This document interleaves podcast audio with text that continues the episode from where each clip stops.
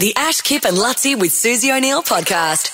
It's Ash Kip and Lutzi with Susie O'Neill, and the Wesley Mission Christmas Appeal is uh, is on right now. The donations until seven o'clock today, or, or seven p.m. today, are doubled as well. Wow. How good is that? Yeah. Now, Ali Brigginshaw is an Australian rugby league footballer. She plays for the Broncos.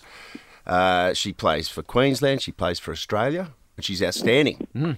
And um, you're asking us all to donate this morning, Ali. Yes, any little bit will help. Um, and the corporate sponsors of the Wesley Mission will actually double every donation, so that's a really great help. And um, there's, you know, COVID's hit us really hard this year, so I think if everyone can just reach in and grab a little bit, um, it'll definitely help the cause. That's pretty cool. Hey, Ali, oh, sorry, can I just go back to the start of your rugby league career? Because I, I've. I, what I've heard about you is that when you were playing, you you grow when you were growing up, you play with the boys, as a lot of girls do, um, and you would dominate. Now, did you play and make representative teams as a girl against guys who have gone on to play in the NRL, or what type of guys, uh, you know, boys were you playing with? Um, yeah, a lot of the boys. Um, I used to play against Daly Cherry Evans, Chris Sandow, a few boys like that. Um, but yeah, went on to make rep teams, and a lot of the boys that I played with in Ipswich, they've gone on to play for the Jets or onto NRL contracts. So it's pretty Cool. exciting. Um, but if they can do it, I can do it too. is what I was trying to say when I was little. Yeah, Ash um, always raves about your skills and says Yeah. they're obviously as good as any guy going around. You Oh, can- she you can controls the chase and- game, Sue's just like Yeah. every you know every good halfback should. How exciting that you're there's a, a, a way you can play as a girl at a really really high level now. Is that just you're so happy it happened in your lifetime?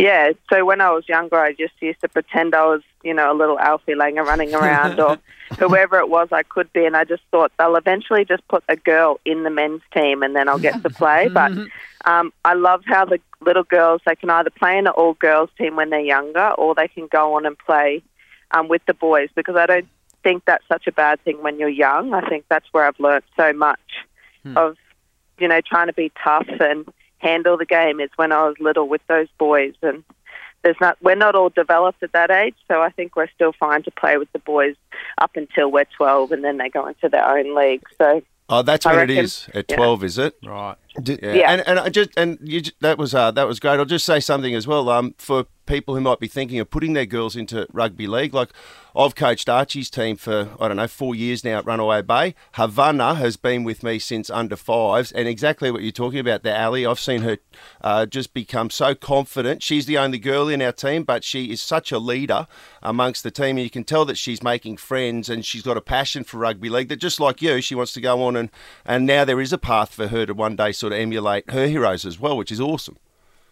Yeah, that's that's what it's all about. And some people do. You know, my mum wasn't a big fan when I was six or seven, so I had to wait till I was nine to go and play. But I think once you put them in there with those boys, and like I said, they get that toughness, have the confidence that they can handle it, and then they can go on to do whatever they want to do now within the game. So it's a great pathway for them.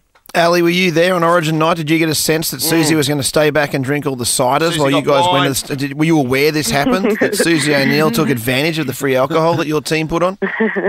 Um, I did see a few photos, but who couldn't drink after that win? Um, Exactly. I No, it was before the win. This was before the game, Ali. It was, it was slipped through the inappropriate. Very She, confident. she was drinking your free booze, but never mind. But uh, this, no, this is girls- important. Yeah. The girls couldn't believe she was there, all fangirling. So Ah. Oh, that's um, good. it was awesome, and hopefully Susie can come along and be a part of one of our camps or something. That would be awesome. That'd Yeah, that'd be That'd fun. cool. Very good. Well, There's uh, a little bit of alcohol, not too much. not too much. You're, you're just trying to lure her in a bit. That'll put a line through it. so until seven o'clock tonight, all donations doubled for the uh, for the Wesley Mission. What's the Christmas website? appeal? So WRQ. WM, is it? Oh, I'm looking at Uh, oh, Two okay. different ones. So I've got I've got Which one WR. is it? We should know that. Wesley WR Mission, not. Yeah, I don't Yeah, know. dot org dot au. It's Um, going to be WMQ.org.au, wouldn't it? Wesley Mission. I'm sure if you look up- WMQ. Yeah, Yeah. W- WM. It is M. Okay. Yeah, yeah. Right. There must be a typo there. But anyway, thanks heaps for joining us, Ali. That's right. Thank you. See you later. The Ash, Kip and Lutzi with Susie O'Neill podcast.